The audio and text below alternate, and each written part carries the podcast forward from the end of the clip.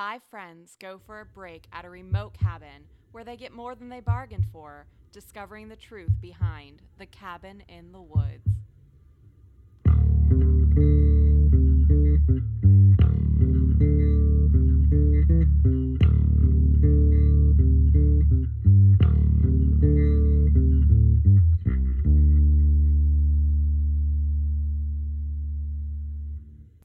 Hi, welcome to Law and Horror. I'm your host, Jeanette, and in a horror movie, I would survive by hiding until I'm forgotten. And I'm your other host, Julie. In a horror movie, I would die investigating the strange sound. All right. Okay. Ugh, do you want to just jump right into the movie we'll be discussing? Yes. So we're discussing The Cabin in the Woods. I'm going to be honest, I hate that the is there. I wish it was just Cabin in the Woods. Agreed. I kind of forget it's there. I just keep calling it Cabin in the Woods, but then when you Google the Cabin in the Woods, there's like a thousand other um, things that come up like on IMDb and shit. So, mm, Yeah. yeah. So it came out in 2011, and it's written by Joss Whedon and Drew Goddard. It's directed by Drew Goddard, and it stars Kristen Connolly, Chris Hemsworth, Anna Hutchinson, Fran Franz Cons, Fran Fran Cans, I don't know. oh, Jesse Williams, Richard Jenkins, and Bradley Whitford. Oh, yes. And so if you're already familiar with the film, go ahead and skip forward three minutes. Um, I took this summary straight off Wikipedia because it was it was actually really good considering all the shit that goes down in this movie. So um, yeah, Julie, you're allowed to tune me out. Here we go. In an underground lab, engineers Sitterson and Hadley discuss plans for a mysterious ritual after a similar operation in Stockholm has just ended in failure. American college students Dana, Holden, Marty, Jules, and Kurt are spending their weekend at a seemingly deserted cabin in the woods. From the lab, Sitterson and Hadley remote control the cabin and manipulate the students by intoxicating them with mind altering drugs that have effects such as hindering rational thinking and increasing libido. The lab department takes bets on what kind of monster will attack the students and discuss the failures of international operations. In the cabin's cellar, the group finds many bizarre objects, including the diary of Patience Buckner, a cabin resident abused by her sadistic family. Dana recites incantations from the diary and inadvertently summons the zombified Buckner family. Hadley releases pheromones to induce Kurt and Jules to have sex outside. They are attacked by the zombies, and Jules is decapitated while Kurt escapes to alert the group. Marty discovers concealed surveillance equipment in his room before being dragged off by a zombie. The lab workers learn that the ritual sacrifice in Japan has also failed, meaning that the American rite is humanity's last hope. Kurt, Holden, and Dana attempt to escape in their RV, but the engineers trigger a tunnel collapse to block them. Kurt attempts to jump a ravine on his motorcycle to seek help on the other side, but crashes into a force field and falls to his death. Holden and Dana realize that their existence, excuse me, that their experience is staged and retreat to the RV. As they drive back to the cabin, Holden is stabbed through the neck by a zombie and the RV is driven into a lake. Dana swims ashore and she is also attacked. The lab employees, seeing that Dana is the only survivor, celebrate the success of the rite, but they are interrupted by a phone call from the director pointing out that Marty is actually still alive.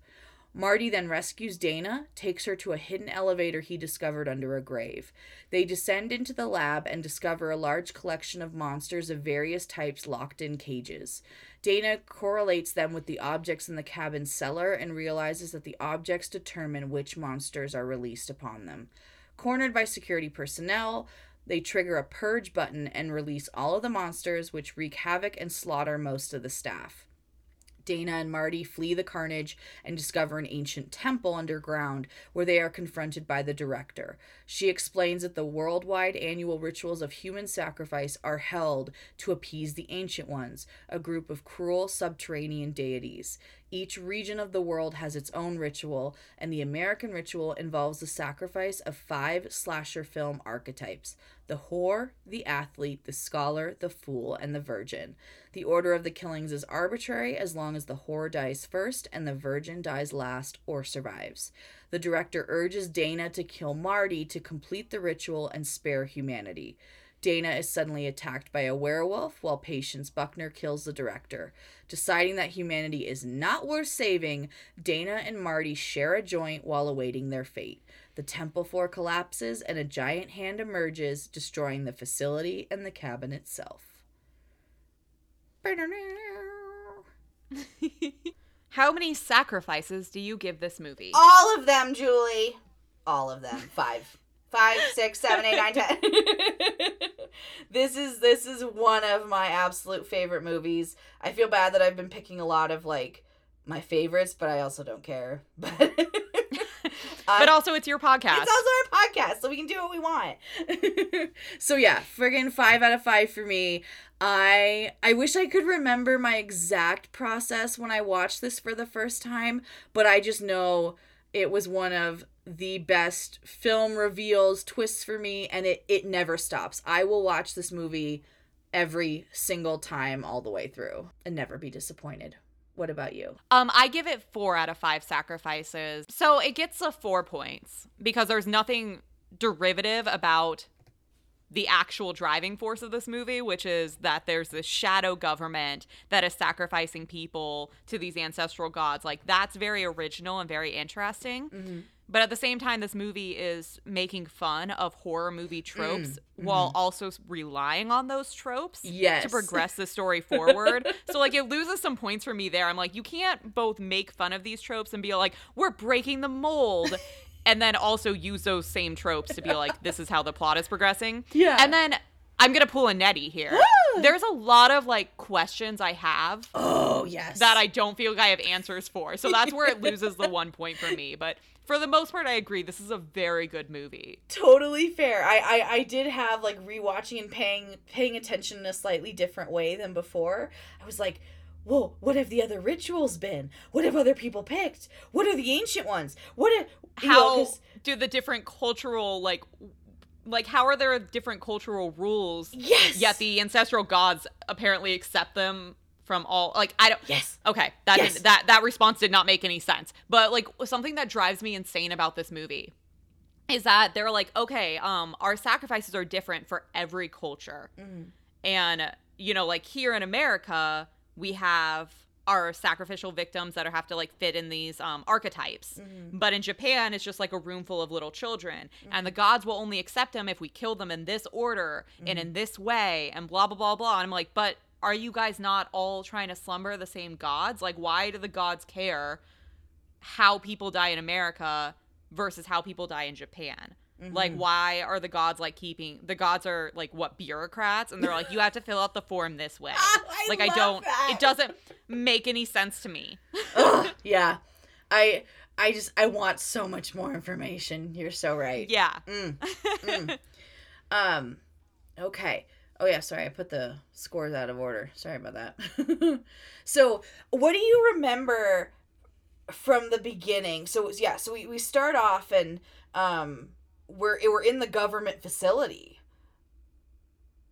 So the first time I ever saw this movie, I saw it in theaters, and I Oh. was late, and I missed the entire opening scene. Oh, so fuck. I thought the opening scene was when they were when um our victims, Uh-huh. if you will, our sacrifices, Yes. were all in the house talking about, you know, Dana's professor boyfriend and stuff. Like I thought that was the beginning of the movie. So the first hint I had that there was some weird shadow government Uh-huh. because I also don't watch like trailers or anything. Yes, I I've come around to your side for that. the first hint I had about the shadow government was like the guy on the roof with like the earpiece. Yeah. And like I just remember just being like, what the fuck?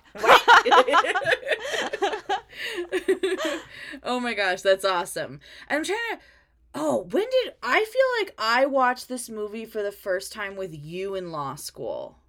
I believe so. Yeah, because I think we were at our friend Kelsey's house apartment. Because I remember like taking a break halfway through, and we like went for a walk with the dogs, and Oh. came back. Or maybe I'm. I feel like that's what You have a strong memory. I just like I because this movie's so good for me. um, yeah. So I just I yeah I didn't see it in theaters. I I really don't like seeing horror movies in theaters. I'm too chicken shit. I like to be able to like pause when I need to pause. I like not having other people scream when I'm like ah God you're such a noob or like. but argument, is this a horror movie? I describe it to people, I actually I don't describe it quite as a comedy. I say it's like a horror sci-fi, like science fiction movie together. Okay. What do you I mean, that's fair. I don't like. There's definitely an argument that a movie is only a horror movie if the intention of the movie is to scare people. Mm. And I don't think the intention of this movie is to scare people. So Mm-hmm. usually, if like if I have to give it a category, I'm usually like, oh, it's a horror comedy. Mm, mhm. But like a horror sci-fi is also probably a good way to describe. Like there are definitely horror elements because it's here to kind of parody horror movies. So you can't. I don't feel like you could ignore that aspect of it. But I, yeah, I don't know. Yeah, I I feel like for me, like the first, I, this is why I think I remember the dog walk distinctly is when Dana. I didn't. I forgot to actually look at the timestamp, but when when they think Dana is the sole survivor and they're kind of celebrating, I think we paused the movie to take a break.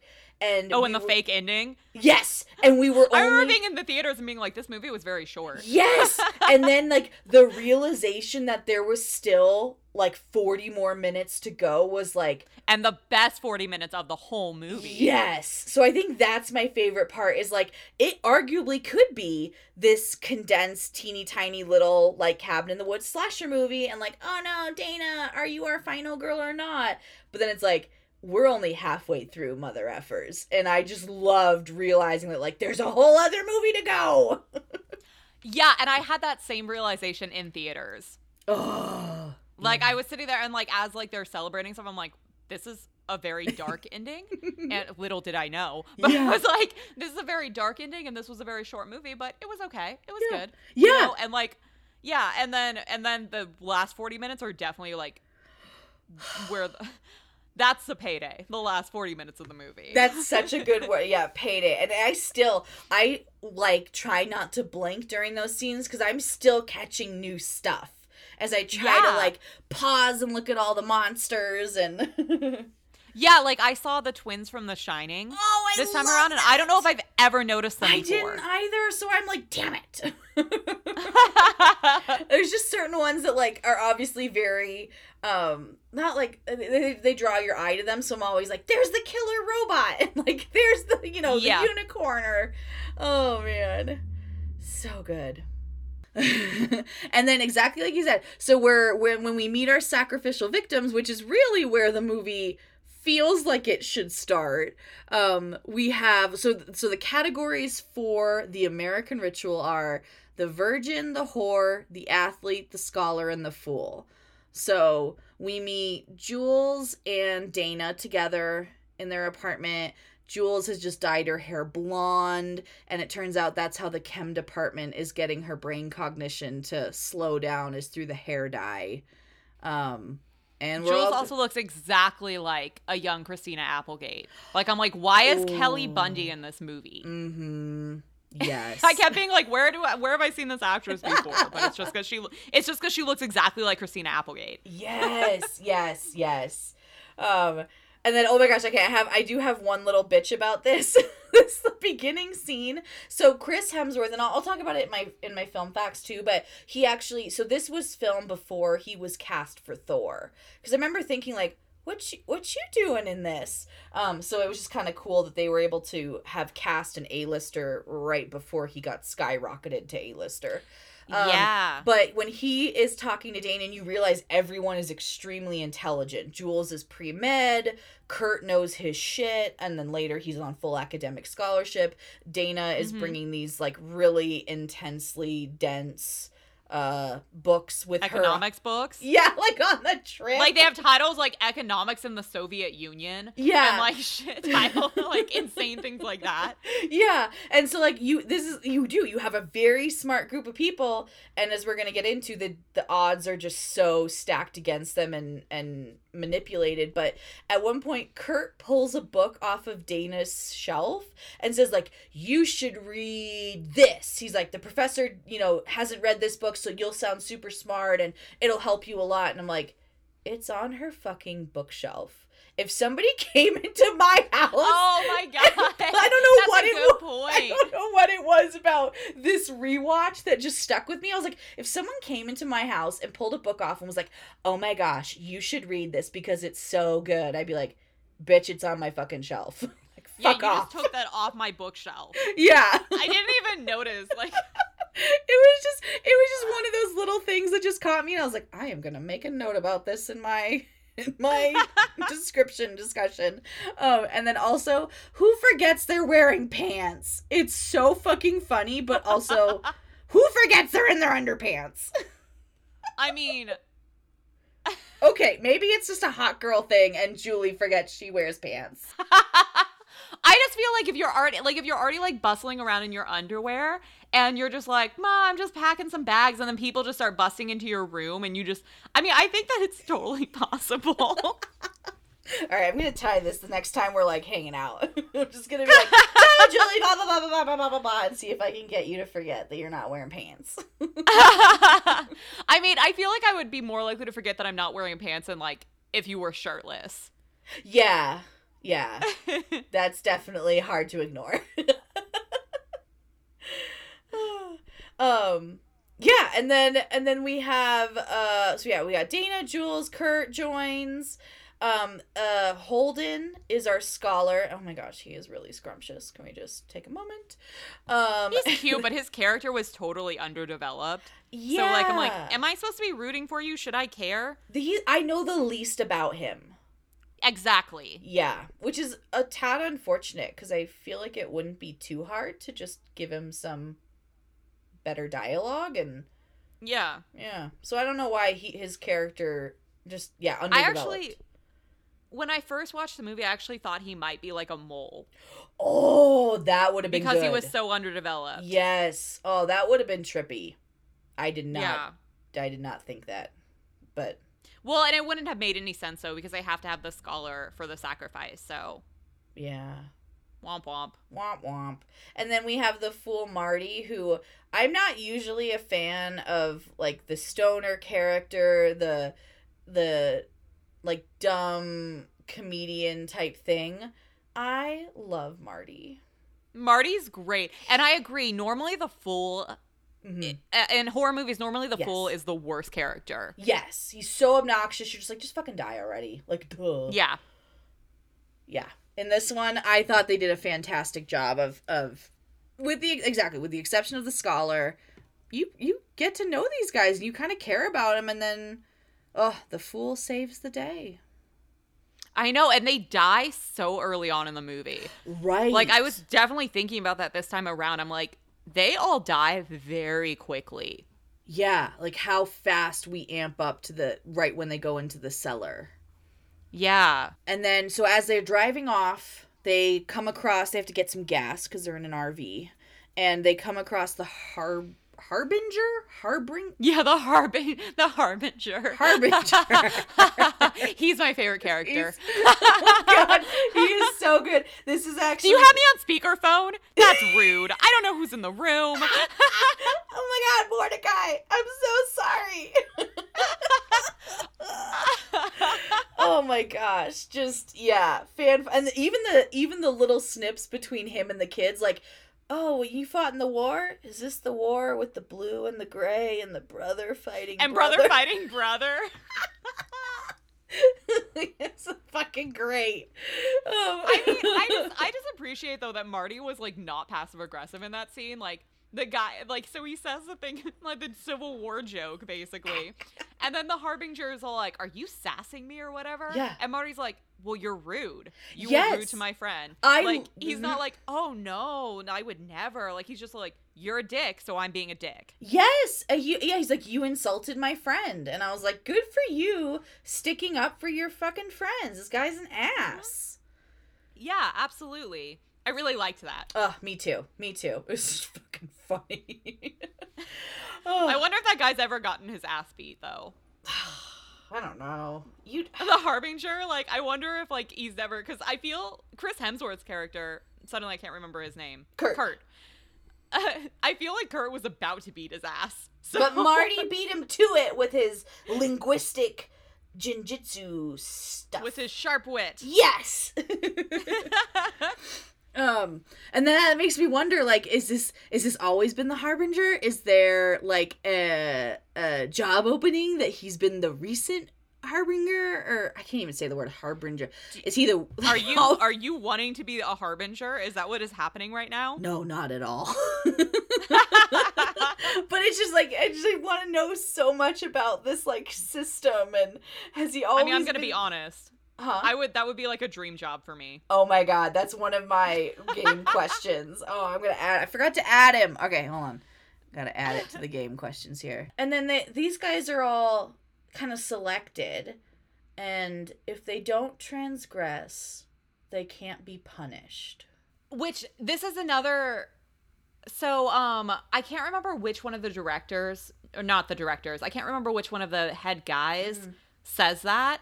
But that's a line that like makes me so angry and not not in the sense that I don't I I think it's bad writing. Mhm. It makes me angry because I'm like that's you guys are such fucking hypocritical hypocritical Mm. liars Mhm. because you are forcing them to transgress. Yes. And then also, what are they being punished for? Like Sigourney Weaver's character later on is like, "Oh, you're being punished for being young." I'm like, "What?" Yeah. Like, well, and then when that happened, I was like, "Whew, I'm fine because I'm not young anymore." right? We're way too old to be sacrifices Yeah. in this movie.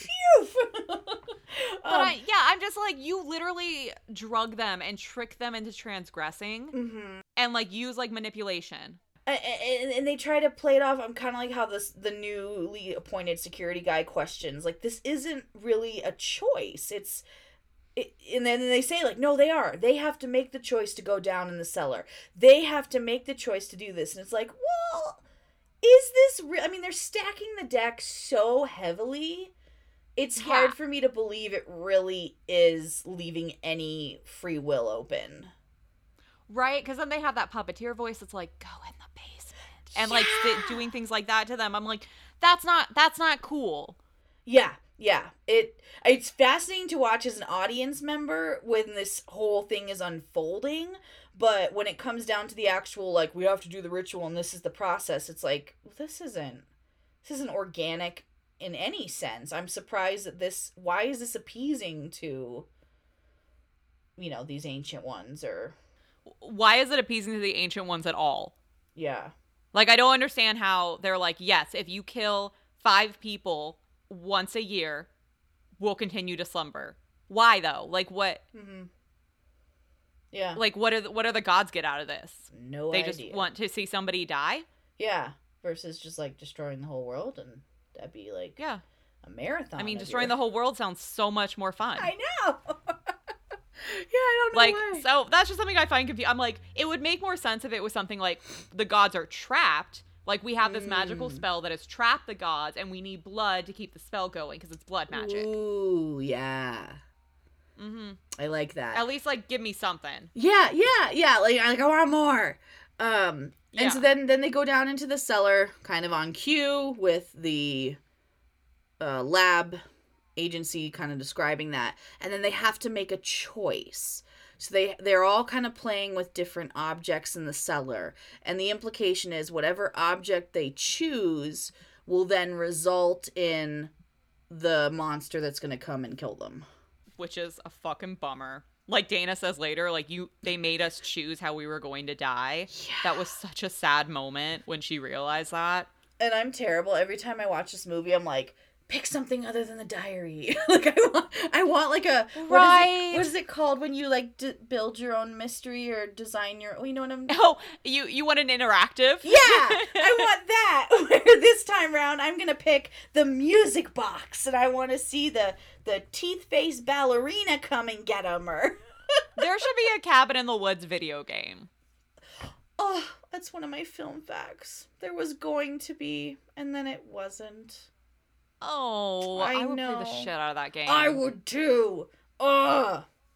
Come on. Come on. Give it to me. I know, and like it's such a bummer because when you, when you do get down into the um into like the underground government laboratory, Mm-hmm. um you see all of these super cool monsters and you're like why did we have to get the zombie torture family? I know. It's it's Boring. Ah, exactly. It's boring. It's boring. Yeah. yeah, and maybe they did that cuz they they're like, "Well, we're just we're making a very short horror movie within this bigger sci-fi movie. Does Yeah. that make sense? Yeah, so yeah. maybe they're like, we don't want to spend too much time exploring the monster because it's about this shadow government. Yeah. It's just, but I so like want maybe that's it. why. But I want, I want it. I want a different monster. I want it. Time. Ugh, too. that would have been. That would have been amazing. But I do think the basement scene is one of my favorite scenes in the movie. Mm-hmm. Yeah. Tell me. Yeah. Uh, I just like seeing all the different items down there and seeing like how close they get to picking all these different things. Mm-hmm. And then you get to hear like the puppeteer's voice when it's like, read the Latin. Yes. And Marty's like freaking out. He's like, no, don't read the Latin. And then he's like, I dare everybody to go back upstairs. Like, the scene is both like like concerning because you're like, uh huh, what's gonna happen? But then it's also really funny. yes, yes. And then yeah, oh my gosh, how close they come and and the joke that one of the engineer lab director dude guys always wants a merman and Kurt comes so close to blowing the conch and he's like, the conch was in his hand. I know. I think that's the other thing I love about the basement scene is like right after the or right before and like right after the basement scene we have the betting pool scenes. Oh, and I think the betting pool is so hysterical. so fantastic. And it's like people need to blow off steam and it's just oh i yeah i'm gonna i'm gonna post a screenshot of that to our website because that's also how you kind of see all the other different categories that could have been picked and Mm. then all the other different um departments that are involved in this shadow agency. So then they pick the diary. Dana does. She's reading the diary out loud. And then what triggers it is the puppeteer's voice saying like read the latin read it out loud and once she Question says, about the diary before we move on. oh yeah Okay, the line where Patience talks about losing her good arm, did they fucking eat her arm? i don't I do not understand. Where she's like, my arm is all hacked off and et. I'm like, what does this mean?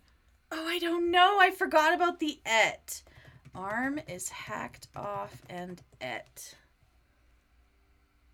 Are you just Googling that line? yeah it does not say what it is Mm, mm. that has bothered me every time I've watched this movie. I don't know what they did to the arm because then they also like cut the mother open and stuff her full of coals apparently and Which is just odd. oh Why? ugh.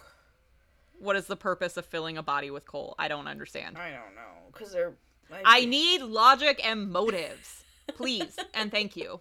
I love that for this film like we switched and I'm just like no it's perfect I think it's because this film is like so scientific and like government, you know, bureaucratic Mhm. that I'm just like, you guys should have answers for me. mm mm mm well and I Yeah. I'm curious I I didn't see any indication of it but I'd be curious I think they made a comic book after this a graphic novel off of the movie Ooh. I, I believe so. And so I would be curious if that included more information, but I feel like in my research I would have found like a comparison.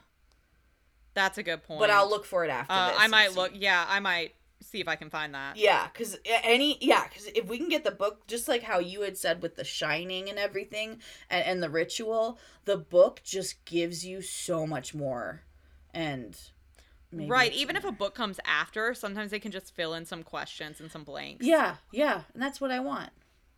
Yeah. So yeah, we're reading this creepy ass diary, which, and then we read the Latin out loud, and that's sort of like the incantation that sparks. They have picked the Buckners to be the ones that murder them, and from Womp womp. womp womp, could have been a merman, could have been teeth face ballerina, Ugh. Yeah. and then death just fucking ensues. Like you said, right off the bat, people are being killed. Yeah. And in pretty gruesome ways, to be fair. Yes. Like Jules in the Bear Trap. Oh, that one is the most disturbing for me. Yeah, because fucking Bear Trap. I uh I don't want to talk about it, but I also like I don't quite understand how it worked. How did the bear trap because it, it's both Jules and Holden, it gets them in the back. So it's like Yeah. does it just like pinch a bit of skin and like that or is it like forced That must be. and it like I don't understand because it It, grabbed it a must flat be that it closes on them. It didn't like grab an ankle and yank. It like, ugh, ugh. That's one that Yeah. I can't. It's it's so unsettling for me. And so yeah, they they Mhm. take Jules and they hold the when they when they go to. I mean, yeah, she gets stabbed in the hand. She gets a bear trap in the back. And then they they grab her and this actress just does such an amazing job. Her eyes as they like wield this rusty old saw blade in front of her, it just makes my insides squirm. Yeah. It's so painful. She's so scared. Ugh. It's not fair. It's not fair because she wasn't even like, ugh. They like were putting some sort of chemical into her hair dye to make her act stupid Mm-hmm. and like dance around naked, Yep. Like then they put, or like, like, half naked. Mist pheromones to make her and Kurt get it on. It's like that's her boyfriend. Like, Yeah, how is she a slut for having sex with her boyfriend? right. Ugh. but yeah, so then she she dies. Kurt escapes and runs back. Oh, I have the deaths out of order. Sorry. Uh, no, no, I don't. Okay. Kurt goes back to the cabin covered in blood. I love when he clotheslines patients on his way back. so good. Fuck you, bitch. Fuck you, bitch. Higa! WWE. and I mean, yeah, just fucking shit goes from there. They Marty gets stabbed and carried off because he discovers one of the cameras. yes, and we presume he dies. We presume he dies. Yeah. And his first thought though when he finds the camera is like, I'm on a reality TV show. Yeah. Fucking I mean, great. what would your first thought be? I think it would have to be something like that. I feel like in this day and age, part of me would assume some sort of modern practical joke before Yeah. uh like Before you were being sacrificed? yes, before before shadow agency sacrifice save humanity. Which also makes me very afraid of practical jokes. Like, you know, the YouTube videos where someone like pretends to be a ghost in an elevator and someone like punches them in the face? Like, yeah. I don't want to be responsible for like doing something like that and it turns out it was a joke and you do it to me and I like stab you with a pair of scissors. Like, I would feel really I bad, mean- Julie. I this is why I would never prank you this hard. Yeah. Like I I'll jump out at you from around a corner. but, Yeah. but I'm not I'm not gonna do anything where you might actually be so afraid that you stab me. Yes. Because like at that point that's on me. Yeah, at that point that's on me so yeah we don't we don't actually see marty die but it's it's strongly implied but again you don't see him die so he goes away and then uh dana and holden are able to kind of take down one of the buckners i believe um Dana's holding a weapon. She's doing a damn good job. She's following the rules of horror. And the dr one of the guys in the control room just you know pushes a button, which causes a zap and makes her drop her weapon. So- Fucking cheaters. Ugh. Cheaters. but also like semi brilliant. You know, yeah. just that type of that like oh we're just gonna remove this from play. And Oh, this is a well-oiled machine. Fuh, yeah, that there's a just oh, we're gonna add in pheromones, move moonlight. We're gonna, you know, Kurt is like, we should stay together, and we just turn a dial, and then he changes his mind, and he's like, actually, let's split Mhm. up. I would never split up with you, by the way. I don't care what kind of mind altering drugs there are. Like, I am following somebody the whole way through this movie. Yeah. No way. Hmm. Um, It's interesting. yeah, and then they go to escape, and then do you want to talk about how Kurt and Holden go? Ugh. Kurt's death, I think, is the most upsetting for me. Yeah. Um, and I'll explain why. So Kurt decides they get to the to the um cave, Mm-hmm. and they there the shadow government manages to make a cave in. Mm-hmm. I guess that there was some confusion and power was rerouted, so the cave wasn't collapsed. So there was this whole like, oh, they can make it in time. Oh no, which I felt like that whole plot subplot was unnecessary Mm-hmm. and doesn't actually make sense. So I think that subplot's kind of stupid. The whole like we have to run to get the cave collapse. Anyway, so the cave is collapsed. Kurt decides that he's going to try to jump his um, dirt bike over this like cavern, Mm-hmm. and he um gets some really good air Yep. and looks like he's gonna it. make it. And then he hits an invisible barrier and just like falls down. The reason why I find this scene so upsetting is not because I think that's the worst death. Mm-hmm. It's that I'm like, can you imagine being the person like you have no idea what's going on? You think that you're being attacked by zombies. Mm-hmm. You think that's what you're dealing with is zombies. And so you've already like set up your head to be like I've seen zombie movies. Yes. I I you know whatever. And then you're standing in that road and you see that. That would be so fucking disorienting. Mm-hmm.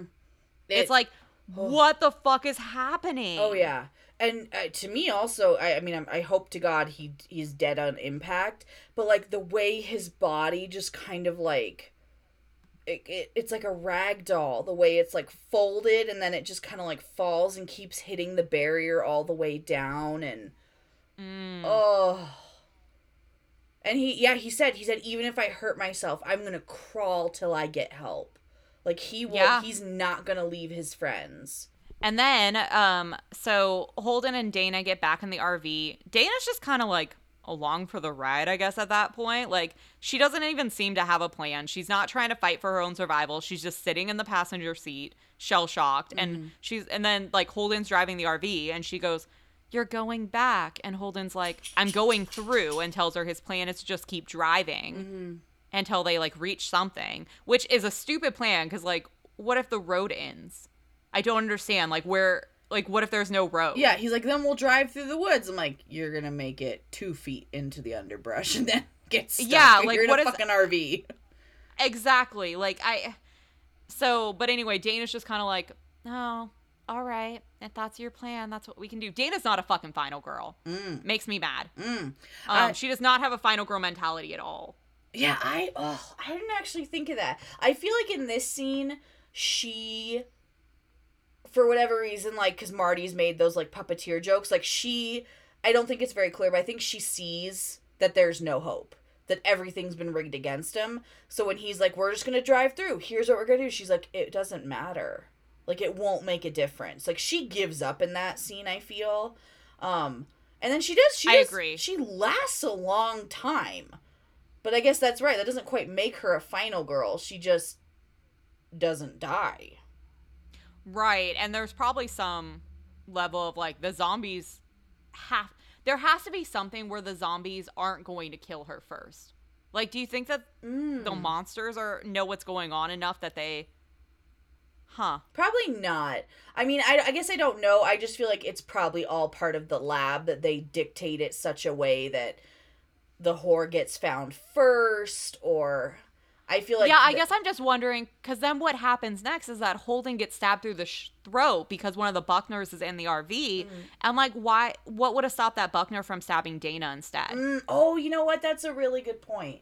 That is a really good point. We don't see any. So maybe there is. Yeah, maybe there's some control element there that they understand the order because what they reveal is is that the virgin who is Dana as they work with what they have.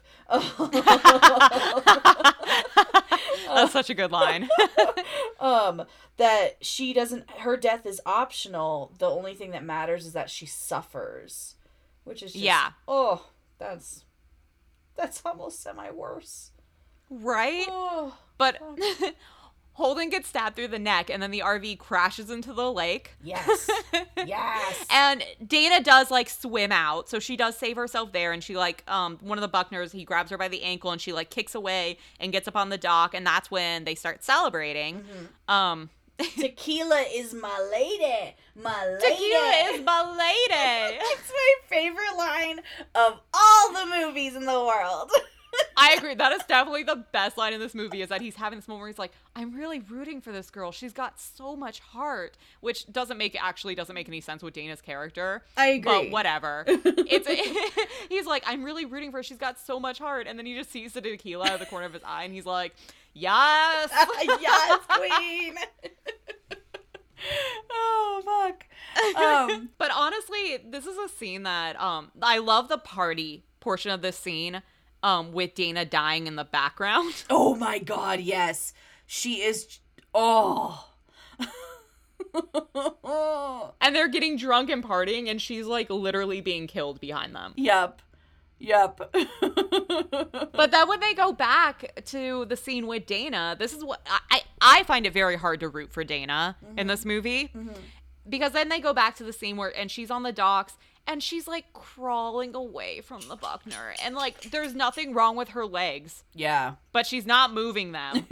she's just like dragging herself forward with her legs completely immobilized and like oh oh no i have to i can't move my legs i have to drag i'm like what what happened to your legs bitch and then apparently nothing happened to her legs because marty shows up and saves her and she's able to get up and run off with marty. Yeah. so apparently her legs were fine the whole time. And marty saves her with his giant like thermos converts to bomb bat thing. Oh man. Yeah see and this is uh, yeah, and then to get towards the end, like Marty comes back. I, I guess I guess comes back is the wrong word, but he he he finds her and he saves her. Yeah. She She doesn't save herself. Doesn't save herself and she does not hold Marty to that similar like I'm going to save you. But we'll talk uh-huh. about that yeah. in a second. I just I just feel like Marty Marty's my final girl. Yeah, Marty's definitely the final girl. yeah, if we're talking, yeah, actually, that's a really I hadn't thought about that way. But if we're talking about the final girl mentality, the resourcefulness, mm-hmm. the will to survive, mm-hmm. Marty's the one who's got that. Yes, because and typically the final girl is the one who's like uh, kind of like the Cassandra of Greek mythology to go back to Scream 2 a little bit, you know, where she says this is what's going on and no one really believes her you know, I saw oh, the killer. It just came to me. And and Marty is oh. the one who because he it's so it turns out because he's smoking all of this marijuana, he's completely immune to their chemical manipulation stuff. So he's the one who said like, "Did anyone hear that? What the fuck?" Guys, no, like let's get out of here. Let's go do this. Don't do that. And no one listens. Yeah. Yeah. Mm. He sees farther than they do. That's why they fear him. Cops won't pull over a man smoking from a giant bomb. Yeah. they fear this man. he just has such good lines. Oh my god. but yeah, so those are some Joss Whedon lines. Oh yeah, Joss Whedon writes the best one-liners. Yes, yes. um. Okay, so we're ready to jump to like the killing floor. Yes, because. Okay I have questions. Okay, I have no answers, but you know. no, I just want to. Vo- I just want to vocalize them. Okay, and that'll make me feel better. Yeah. So so Marty is also able. They basically get in the elevator that brought the Buckners up, and they're able to take it down. Um, and they which they, is the. It comes from the great line where Dana's like, "Do we want to go down?" and Marty's like, "Where else are we gonna go?" Yeah. At least they're not going up. Like, fucking touche. We're going up to the attic yeah, that's a good. Wait, so at this juncture, what do you think? Do you get in? There's nowhere else to I go. get in. yeah. Cuz I mean there's still there's still zombies wandering around. Like I'm I think I would I don't think there's any scenario where I as who I am, Julie, would not get in this elevator, but I could see an argument where like if you killed all the zombies, the zombies were gone. Mm. Like there's no point in going down cuz it's only going to be bad down. Mm-hmm. But like it's already bad where you are. Mm. So might as well. yeah, that's a good point. I was kind of hesitant because there's something about like the confined space and all he's like is like I can just make it go and it's like but go where? You know, when they're traveling through the um, elevator and they're coming across all the different horrors that they're seeing and then that's when Dana realizes they made us choose what would kill us. Um, I'm like, aren't you worried the fucking door's going to open? Like, I was. like, what if it opens and you just met Sawblade face dude? Ugh. Saw blade face. that is now his official legal name. That is official legal Sawblade name. face. Yep, that's his that's his title. Is trademarked and oh, but yeah. So going through, they they make it out, and then we'll also touch on when the security team shows up. But they end up purging the system. There's a very convenient purge button, and and they unleash. and Dana knows all the right buttons to push all the to right make buttons. it happen. Yeah. and so they unleash. Apparently, that is a very intuitive machine. um. So so yeah. Okay. What are your questions? okay here's my thing so the the um directive then kind of becomes like nobody hurt dana Mm-hmm. but you need to kill marty like we need to kill the fool and then we'll deal with dana Yep. however we see fit so like that kind of becomes a directive to the employees which makes sense with the plot line that they've set out Mm-hmm. but like at what point is there too much meddling by the shadow government for the ancient gods so like a soldier runs up and shoots marty between the eyes Yeah. that still counts that's still a sacrifice Yeah, that's a good point. Was he uh, the question with the guy? So the guy with the gun, who when the elevator door is open, he says he points a gun at them and he's like, "Get out!" And he's only talking to Dana. He's like, "Just Yeah. you." So would he have killed Marty, or would they have like? Again, it, it's the same. like just sent him back sent him back. Yeah.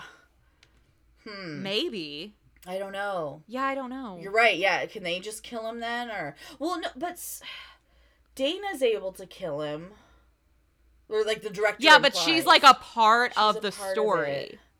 yeah. yeah but at like what at what point is she not pure anymore then so she kills him is she still the pure virgin But her death doesn't matter. that's true I I I would say you're right because Dana's involved. She either has to kill him, or I think a creature has to kill him. I don't know if it would have to be the same creature, like if it had to be the Buckners. But I think if Hmm. I think if he got shot by one of the agents, it would not go well. argument though Yeah. at the end of the movie the director fights with him for the gun would she have shot him if she had gotten the gun and would that have worked I don't know. I feel like, maybe she was just fighting for the gun because she was afraid he was going to shoot her and like there's that survival instinct Uh-huh. I don't know i just i have questions i don't expect you to be able to answer them but i have questions Okay, yeah, very good questions. Yeah. damn good questions. yeah Um, okay, what kind of monsters did you catch? um so the big one that i caught this time around that i don't think i ever noticed before was i saw the in the moving squares Uh-huh. so i didn't see them actually like in the um loose in the laboratory Mm-hmm. but in the moving squares i saw the twins from the shining Oh, that's so cool. I missed it. Ah. And also in the moving squares i saw the um arachnid giant spider Barf. arachnophobia giant spider yeah so that was fun Ah. Yeah. And then of course all the like obvious ones that we see Yeah. like actually actively killing people. This is this is definitely the best part of the whole movie for me is seeing all the different monsters. It's oh, I just I want to watch it in slow so motion and take it all in. Yeah. yeah. What I'm trying to think, like I wrote down a couple. Like the Killbot always stands out to me because I just think that's so fucking funny. To just imagine like a killbot like coming to you in the cabin like near near near near. Um, um and then we come to the ending, which if you didn't catch her voice over the PA system, oh, it's Sigourney Weaver. Oh, She's amazing. I love her. It was almost they considered Jamie Lee Curtis. She was considered for that role. Um, She also would have been great. Oh yeah, you can't go wrong with either of them. But I just I love that it was Yeah. Sigourney Weaver. Um and so that's where she reveals everything about like this is what the ritual is, this is the order we have to do, and we're the last ones left who can appease the ancient ones. And Which leads to another question I have. Like hundreds of people die in this facility and that doesn't appease the ancient ones. It has to be this certain type of person. yeah. None of those people were fools. All those people who died. yeah. Um, and then so she says, You can die with them or you can die for them. What do you do? What do you do as Dana? Um, I mean, I'm probably saying fuck everyone. Mm-hmm. After I had just gone through that and that trauma Yeah. and feeling so um victimized, mm-hmm. I would probably be like, fuck everyone. Though, I mean, as if I'm actually Dana in that scene, like it's nobody's asking Dana to die. Mm-hmm. They're saying you have to kill Marty, which is like so I can kill Marty and I can live and everyone else can live, Mm-hmm. or we can all die. Mm-hmm. So like I guess as Dana I- in that in that argument, I I I might kill Marty Mm-hmm. to save myself. But there's also a part of me that I'm just like, fuck everyone. Like, if this is what it takes to save everyone, I don't give it. I'm I'm already borderline fuck everyone all the time. Let it burn. I love that. yeah, I, I feel like I don't know what I would do in this situation. I, I think I would be slowed down by that moral conundrum of like, I do this and everyone in the world lives. That that's a hard one. Like when she says like she's like Yeah. everyone in the world, Marty. Um but if we're also talking about 2020 humanity, I'm kind of with you. Mm. I don't think there's a lot worth saving anymore. I mean, fuck. There's just some horrible things in the world and and yeah, when it comes down to like this microscopic blip of a moment, fuck it. More difficult question though than if you're Dana. Mm-hmm. If you're Marty and you're like, you can die. You know, because that's who actually who she's talking to mostly. Because Dana can live. Dana gets to live if she kills Marty Yeah. in theory. Yeah. So if you're Marty, like, do you think you'd sacrifice yourself to save everybody? I think I want to pretend. I, I don't know. I don't know what I would do in that situation. I feel we, but I, I feel like I hope I would. I do feel Yeah. like one versus the entire world. And given everything that's happened, do you really want to, like, live or i mean you're, you you die either way so i think I, I hope i would be able to die for a noble cause plus it's with a gun so it would be very quick and i'm you know i'm all about that quick opt out Yeah. what about you It's a good point. Um, I would also like to think that I would be self-sacrificing, but I I think I would be so angry in that scene mm-hmm about everything that had been done to me and my friends. I that I don't actually know how to respond. And I also might like maybe after they've seen so much and seen so many crazy monsters, there's a part of me that might be a little bit too like how do you know that this is what will happen if I do, if I don't die? yeah Like how do you know? yeah how can you trust anything they say? Yeah. mm-hmm. Yeah yeah. And then we wrap up with little patience buckner. She comes all the way. She makes it down. She She's she's a final girl. yeah. She's very resourceful, very perna- um very tenacious. tenacious oh yeah so I almost said very pernicious. I guess she's pernicious too. um and yeah she fucking kills the director and there they go and then it's just marty and dana left smoking a joint as they witness the end of the world yep. And I do I do really like the line where she's like giant evil gods, which did Sigourney Weaver tell them that they were giant evil gods or did they just assume that? oh i can't remember I can't remember either. But she goes, "Giant evil gods. I wish I could have seen them." And I'm like, "Yeah. That's a good attitude." so no sequels for you guys because then the ancient ones rise and poof everybody dead no, but I would totally watch some prequels Yes. about all the shenanigans. oh i mean you could have you could have an indefinite number like Exactly. Oh, come on, just give us what we want. oh, um, okay. So, uh, what is your law that you would enact from the movie? Don't fuck with mystery items in strangers' basements. Oh, so good. Mine's yep, very similar to that. That's really good. Um, I had two, but one was just a very like Jeanette judgy one. Um, so my law for the film is don't read Latin phrases out loud, like the incantation. Is that your judgy one? No. I want to hear the judgy one. don't sleep with your professor. What? that has nothing to do with the movie. I know, but Dana, like, what you thinking? You're a smart, beautiful girl, and she's in the beginning of the movie, and she's getting her heart broken by her friggin' professor, and she's all like, "I knew what I got into," and I was like, "No, you don't, you little girl. No, Yeah, you're a child. you're a child. he took advantage of you. Don't sleep with your professor. Stop professor." defending him. Like your law a lot better though. I- There was I had a really hard time coming up with one because so many of our other laws of horror were already implemented and were utilized. It's like or yeah, and then um thwarted. thwarted. Yes, exactly. Mm. Okay, ready for some film facts? I'm so ready. Sweet. Okay. Um, all right, so getting started. This uh, was written obviously by Joss Whedon and Drew Goddard, and they did it over a single weekend. Are you serious? The whole movie? The whole Whole script? movie. Well, I guess like obviously there's probably rewrites, but the Sure. whole thing they did in one weekend, and they were out shopping it around. They were So- smoking pot all weekend. they must have been. Shit. Um, it was shot in 2009, intending for an early release in 2010, but it didn't actually end up coming out until 2011. So, um, this was obviously filmed prior to Chris Chris Hemsworth getting the role of Thor.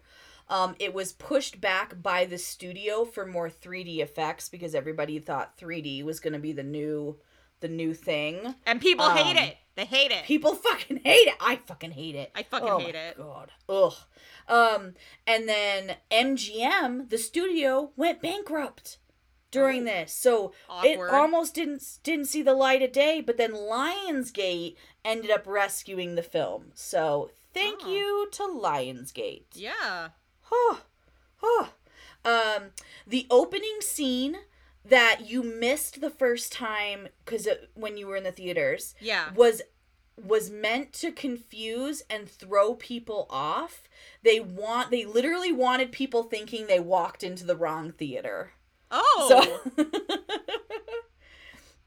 um uh inspiration for the film was uh what Goddard grew up at the nukes at Los in Los Alamos in New Mexico and so basically he said this whole town exists because of because of a government lab that designs weapons. So that was kind of there. Um and then also apparently some inspiration from watching the Breakfast Club as an adult and that at the end of the day both sides were right so then we obviously we have some final girl appearances, but one is obvious, obviously Sigourney Weaver. Um she jumped on the chance to get involved with this film because she is apparently obsessed with werewolves. So when she heard that like her scene was going to involve that, she like ran around and was so excited. Um, That's but then she- adorable. but then she doesn't actually like get killed by the werewolf, so she was all like, "Yeah, I'm living my best death," but then she gets hatched. I'm living my best death. That's just something I wrote. I don't know if she actually like felt that.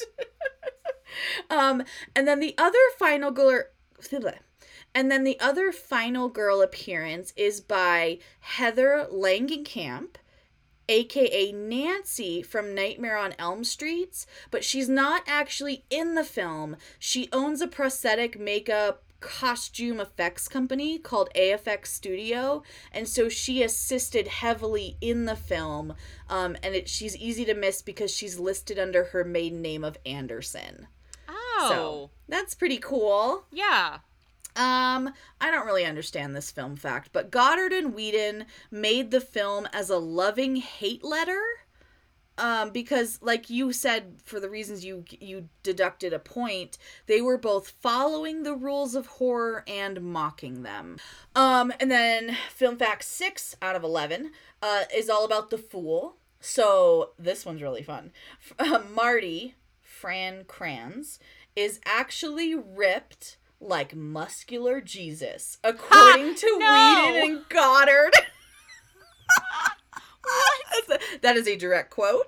Um, so they had to deliberately make him look out of shape and like by giving him an overly baggy wardrobe. So that I will say, I think it's the moment when he saves Dana, like when Yes, me where too. like I there are visible biceps underneath his t-shirt. Yes, you couldn't hide it that much. When he Yeah. swings that and you're just like, "Oh my, Marty." Yeah, I'm just like, whoa.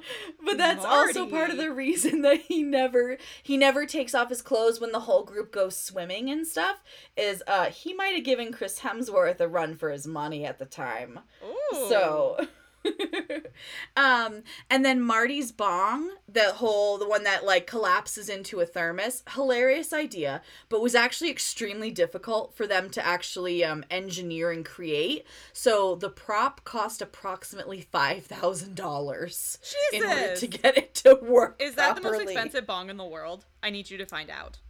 I'll I'll I'll report back to you on the next on the next episode. Good. I'm making a note for myself. Most I just I really want Aaron to like accidentally find this note. Most expensive. Honey, I was looking for an anniversary present. it's not what you think.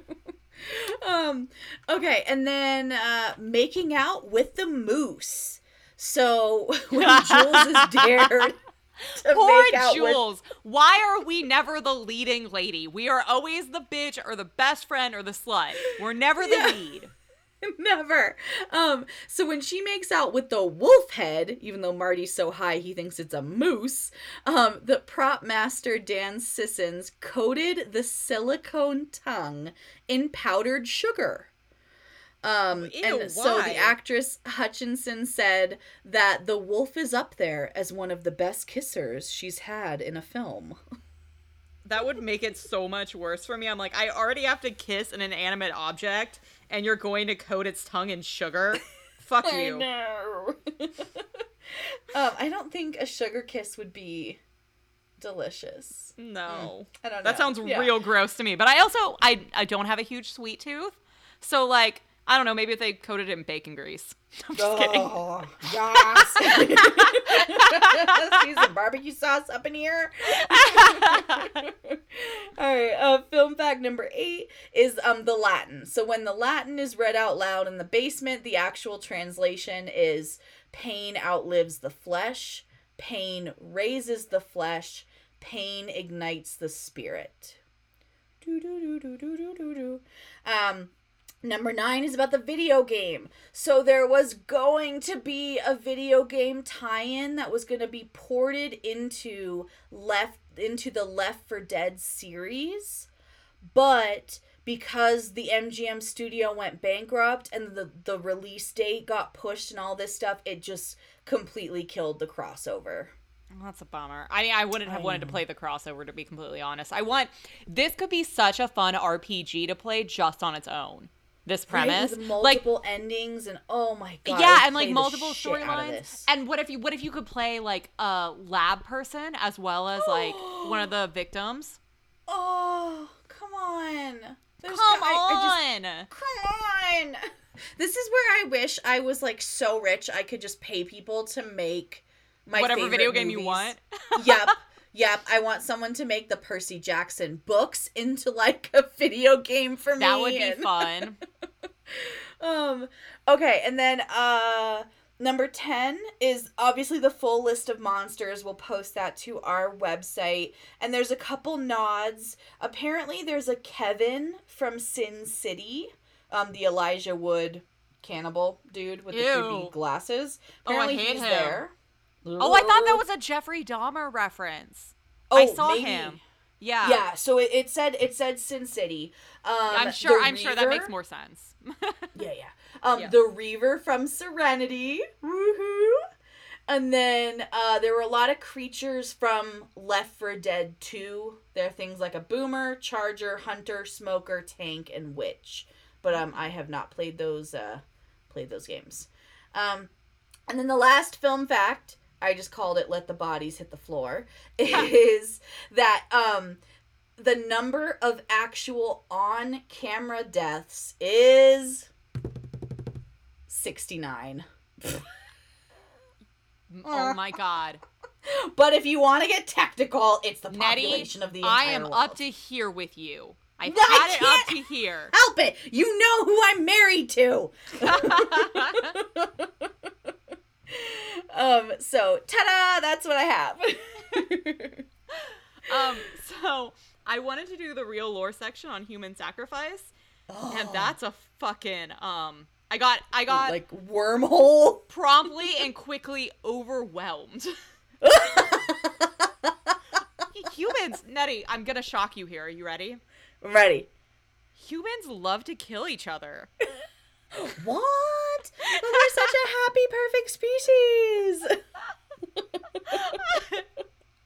So just super briefly, human sacrifice has occurred all over the world across hundreds of cultures for like dozens of reasons. Sometimes they're just like, oh, our crops are failing, so we better kill somebody. Sometimes they're like, we're going to war and we want to win, so we better kill somebody. Fuck. Like, just you know, like maybe the gods mad or people people sacrifice for gods and ancestors and mm-hmm. spirits, Yeah. monsters, just all kinds of reasons. It- You can find any reason to sacrifice somebody apparently. Yeah. When in doubt, kill a bitch. When the Spanish conquistador Hernan Cortez and his men arrived in the Aztec capital of Tenochtitlan, killed it. In 1521, they described witnessing a grisly ceremony. Aztec priests, using razor sharp obsidian blades, sliced open the chests of sacrificial victims and offered their still beating hearts Oh, to the no. gods. They then tossed the victims' lifeless bodies down the steps of the towering Templo Mayor. Oh, Andres- dear. oh dear is right.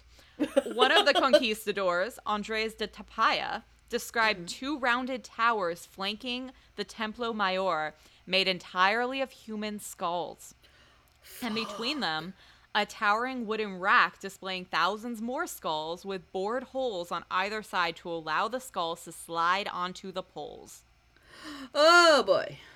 In 2015 and 2018, archaeologists working at the Templo Mayor excavation site in Mexico City discovered proof of this um of these these towers. So they hmm. found the towers and the skull racks. Oh. so this was not some conquistador just being like, "Oh, we had to kill the locals because look how barbaric they were." Which I mean, that was probably a part of it.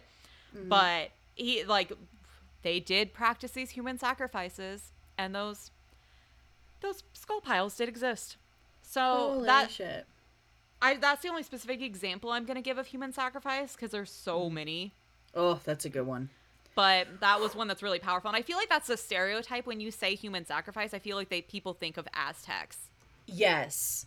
Well, it makes me kind of like even call back a little bit to the ruins. Like, whew, whew. Yeah, I was thinking about that too because there's definitely some undercurrent to the ruins of like, are they being sacrificed to the mm-hmm. vines? Yeah. So, yeah, something that bothers me about the concept of human sacrifice is not just the obvious that it's horrible and wrong and immoral, which it is, Mm-hmm. um, but what purpose does it actually serve? Why do the gods and ancestors want this person to die? Mm-hmm. What are they actually getting out of this? Is it just like a bloodthirsty god thing? Like, oh, the gods are bloodthirsty and they just want to see people die? Mm-hmm. And for the people doing the sacrificing, what are they getting? They think that they're protecting their crops or blessing the future of their society or, you know, whatever. But are they actually performing some kind of ancient version of the purge? Fuck. Or at a stupa. Yeah, well, I mean, that's just kind of what I was thinking. Like, is this just a way for them to get rid of troublemakers? Fuck. So I read this article in the Atlantic about how um, basically this article just puts forth this theory that human sacrifice actually built our culture the way it is. Yeah, and it like helped people like make these civilized societies. So Holy shit, that's so trippy. Human sacrifice is defined as the ritualized, religiously motivated killing of a human being. It mm. is no longer sanctioned by any state that we know of, Oh, but it was but it was once practiced by societies across the globe. Chiefs and priests routinely strangled, bludgeoned, drowned, and burned their victims to death in order to please various ancestors or deities, which is another great line from this movie. Remember when you could just throw a girl in a volcano? yes, you're right. Oh my gosh. Fuck. How the sacrifices have even evolved. Oh my god. Yeah. Uh, and the people, but what has not evolved, if even when we're when we're talking about this movie versus um, actual ancient sacrifices, is that the people in charge of the sacrifices, the people who are ordaining them, are always of a higher status than their victims. Oh fuck yeah. with very few exceptions. Like I think in our midsummer episode, I did bring up that there was um a Viking sacrifice where they did sacrifice a king because things had gotten so bad. Um, Oh, yeah. So there are some maybe some examples that um break away from that. Mm-hmm.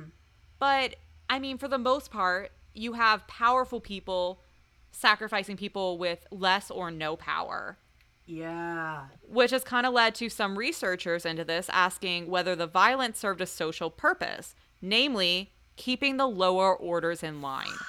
That is so fascinating. I can't believe I've never put those connections together.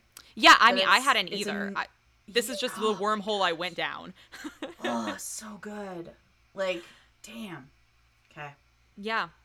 Um, human sacrifice may be a ritual practiced in a stable society and may even be conducive to enhance societal bonds, both by creating a bond unifying the sacrificing community and in combining human sacrifice and capital punishment by removing individuals that have a negative effect on societal stability, such as criminals, religious heretics, prisoners of war, or basically just anybody who makes the authority figures angry.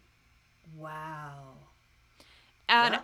even outside of this societal thing, um, human sacrifice though can serve the opposite purpose, where it can be a destabilizing force to a society because people can get into these blood frenzies and these mass killings, which leads. I mean, it, it it goes towards the societal bonds in the sense that you have usually a group of people getting together and being like, "This person is the cause of our problems. We're gonna, mm-hmm. you know, we're gonna lynch them. We're gonna do something terrible to mm-hmm. them." Yeah. So, I mean, it still serves a societal bond purpose, which is extra disturbing to me. Holy shit. And finally, the last thing I'm going to kind of make a point of um, mm-hmm. that I found really interesting is that studies of these ancient sacrificing cultures have shown that human sacrifice worked as a kind of crowd control, but only in already small societies. Hmm. The larger a society grew, the more destabilizing human sacrifice was. If you have 300 people hmm. living in a village and half those people are afraid of being sacrificed, they're hmm. going to be easier to control and more likely to follow orders. Oh. But when societies are larger, it's easier to disobey and avoid punishment.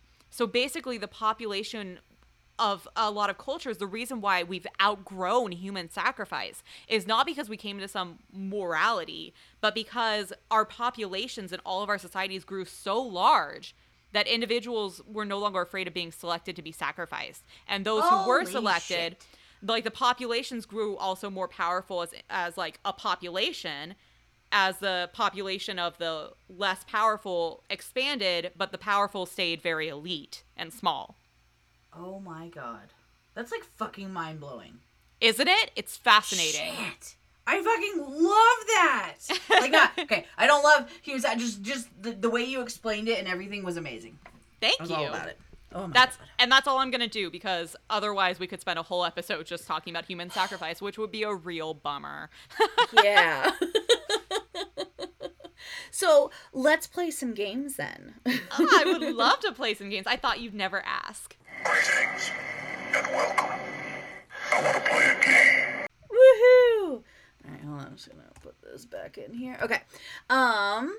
All right. So, of course, because we've got some more male characters that we actually want to play this game with. um. Fuck, marry, kill. We have. I picked Kurt, Marty, and Holden. What you gonna do? I'm obviously gonna marry Kurt. Like, obviously. Because to be fair, I always pick the most useful. So like, you probably thought I was gonna pick Marty because Marty's I incredibly did. useful. I did. And But then I to was be gonna have fair- to fight you. Kurt, um, Kurt was also useful. yeah. The fact that he died does not make him less useful. Correct. He had a good plan, and Yep. it was very bravely executed. Yep, there were circumstances totally outside of his. Totally outside of his control. so I'm definitely gonna marry Kurt. Okay. I'm gonna fuck Marty and kill Holden. Nice. Yep. Nice. yep. I'm gonna kill Holden because I kind of forget he's in the movie. Even Sorry, though he's Holden. a cutie patootie. He, he's so Um, cute, He is so cute. but he's um, underdeveloped. Yep. I am going to fuck Kurt because hello, Chris Hemsworth obviously. in Thor, annoy. And then um, I'm gonna marry Marty, but I'm gonna strongly try to tell him that he can't smoke anymore. I'm gonna change him. I can change him, Julie, um, because I just fucking love him so much. I love him too. Uh, I don't know if you can. I think that saying you can't smoke anymore might be too extreme for him. Maybe like just reduce it in stages. Yeah, reduce it in stages. Yeah, slowly wean him off of the pot. Yeah. Okay, we're gonna play a new version of this game oh, that no. I've just made up Okay. called Live, Die, or Burn Down. So you have to pick a location that you would want to live in, Uh huh. die in, or you Oh, just destroy the thing altogether. Oh fuck. Okay. Okay. All right. What are my options? Your options are cabin in the woods, just any cabin in the woods, not necessarily this Yep. one, Okay. a hotel in the mountains, or a tent in a ruined temple. Okay. Uh and is burned down like for the betterment of society, like by burning down the Overlook Hotel, I'm saving other people from similar fates. That's yeah, that's kind of what I was thinking. Okay, well I'm gonna be an asshole. So I'm gonna I'm gonna I'm gonna burn down the tent in a ruined temple because I am not staying there. I hate camping. Nope. Um I am going to live in a hotel in the mountains because I feel like there's more amenities and I would be happier. And I'm just gonna die in a cabin in the woods. Hopefully very quickly. what are you gonna do?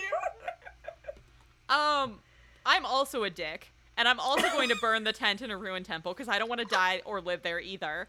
Yeah. But also, like maybe if it if it, this is the ruined temple from the ruins, maybe you would also burn all the plants. I don't know, but so I'm gonna burn down the tent in the ruined temple. I'm gonna live in the cabin in the woods, Ooh. and I'm gonna die in the hotel in the mountains for similar reasons to what you picked. I feel like the hotel in the mountains would be more comfortable, so so I might as well be my final resting place. I love it. Because Ghost needs hotels too, remember? Exactly. Okay. Okay, what's one more one? round of that. so we have so the good. cabin in the woods, yeah. uh, a farmhouse in the bayou, Ugh. or an underground cave. And we're gonna pretend Oh, like you could so burn an underground cave if you wanted to. Maybe you just burn the Ah. entrance. I don't know. These are so terrible. Ugh. Okay, well, I'm definitely going to live in the cabin in the woods. Because that sounds comfortable. Mm-hmm. A farmhouse in the bayou just sounds so sweaty and mosquito-y and... Yeah. Ugh. I'll probably die there, though. Because still some civilization and I like comfort. And I'm going to magically burn down the underground cave. yeah, because dying underground sounds even more terrifying than dying Uh. above ground. I didn't even think that. I was just like, underground is dirty. Uh, so I have same answers, but apparently for different reasons. yeah, I love the different reasons. oh shit. Okay. Um. Yeah, we kind of covered already, like which death was the worst. Yeah. Mine was Jules. Yours was Kurt. Oh. Fuck. yeah. Okay. So I love that we had the same game idea. Okay, so you're in the cellar, and if you're able to fill in the gaps, let me know. But I, I tried to look it up beforehand. I couldn't quite find an exact answer. So you're in the cellar. What do you, as Julie, pick up? So your options are the diary, which we know leads to zombie redneck torture family, the music box, which is the teeth face ballerina. There's the locket. I don't know what that goes to the puzzle box, which is saw blade face dude. Uh, the conch shell leads to the merman, and then the film reel is also unknown, but I feel like there's some twisted shit that's in the last. Uh, I mean, it's probably like the monster from Sinister or something. some sh- yeah, like the Yeah. So what are what are you thinking? What is Julie naturally gonna be drawn to? I think I'm gonna naturally go to the puzzle box, unfortunately, because that guy's terrifying. But I think that if I walked into that basement, that I would be like, "What's this?" Yep. Like I've seen a fucking music box before. I've seen a locket before. I definitely Yeah. wouldn't pick up the conch shell. Sorry, sorry, I bro, that wants to see a merman. Yeah. I've seen a dozen conch shells. They're not special. Let You've alone one, feel the urge to blow one. right. What would you pick? Um, ugh, I think knowing me, it would, uh, it would probably end up being the diary because it's something I could read and that would be intriguing. And I like the old antique stuff. I wouldn't put on the locket. I wouldn't. I, I'd see the puzzle box and I'd be like, that's too hard. Um, or or like maybe the music box. It depends on like if I think the idea is that you have to let it play all the way through. I don't know if I would have the attention span for that. So unfortunately, I'm probably reading the diary. Yeah, I mean the playing the puzzle box all the way or the puzzle box, playing the music box all the way through. I agree. Like you're gonna open it up, you're gonna hear the song, see her dancing, and then you're just gonna close it again. Yeah, yeah. The Um, question is though, so you pick up the diary. Do you read the Latin out loud? Fuck no, I don't.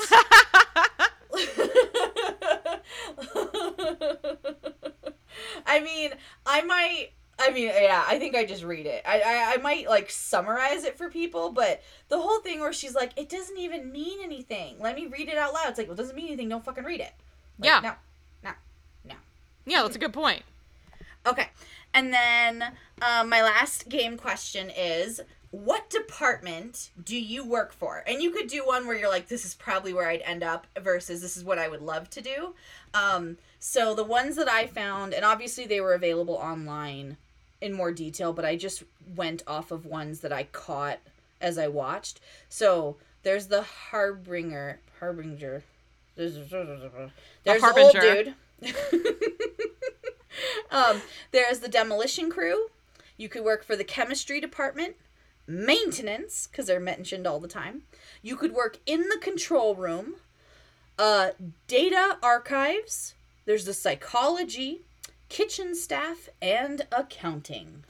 Well, obviously my dream job is as the harbinger. Cause that seems like a blast. Yep. And you could just be super dramatic all the time. You'd be so good at it. So that'd be my dream job, but I feel like with my luck professionally, I'd end up in the control room and just feel terrible at myself all the time.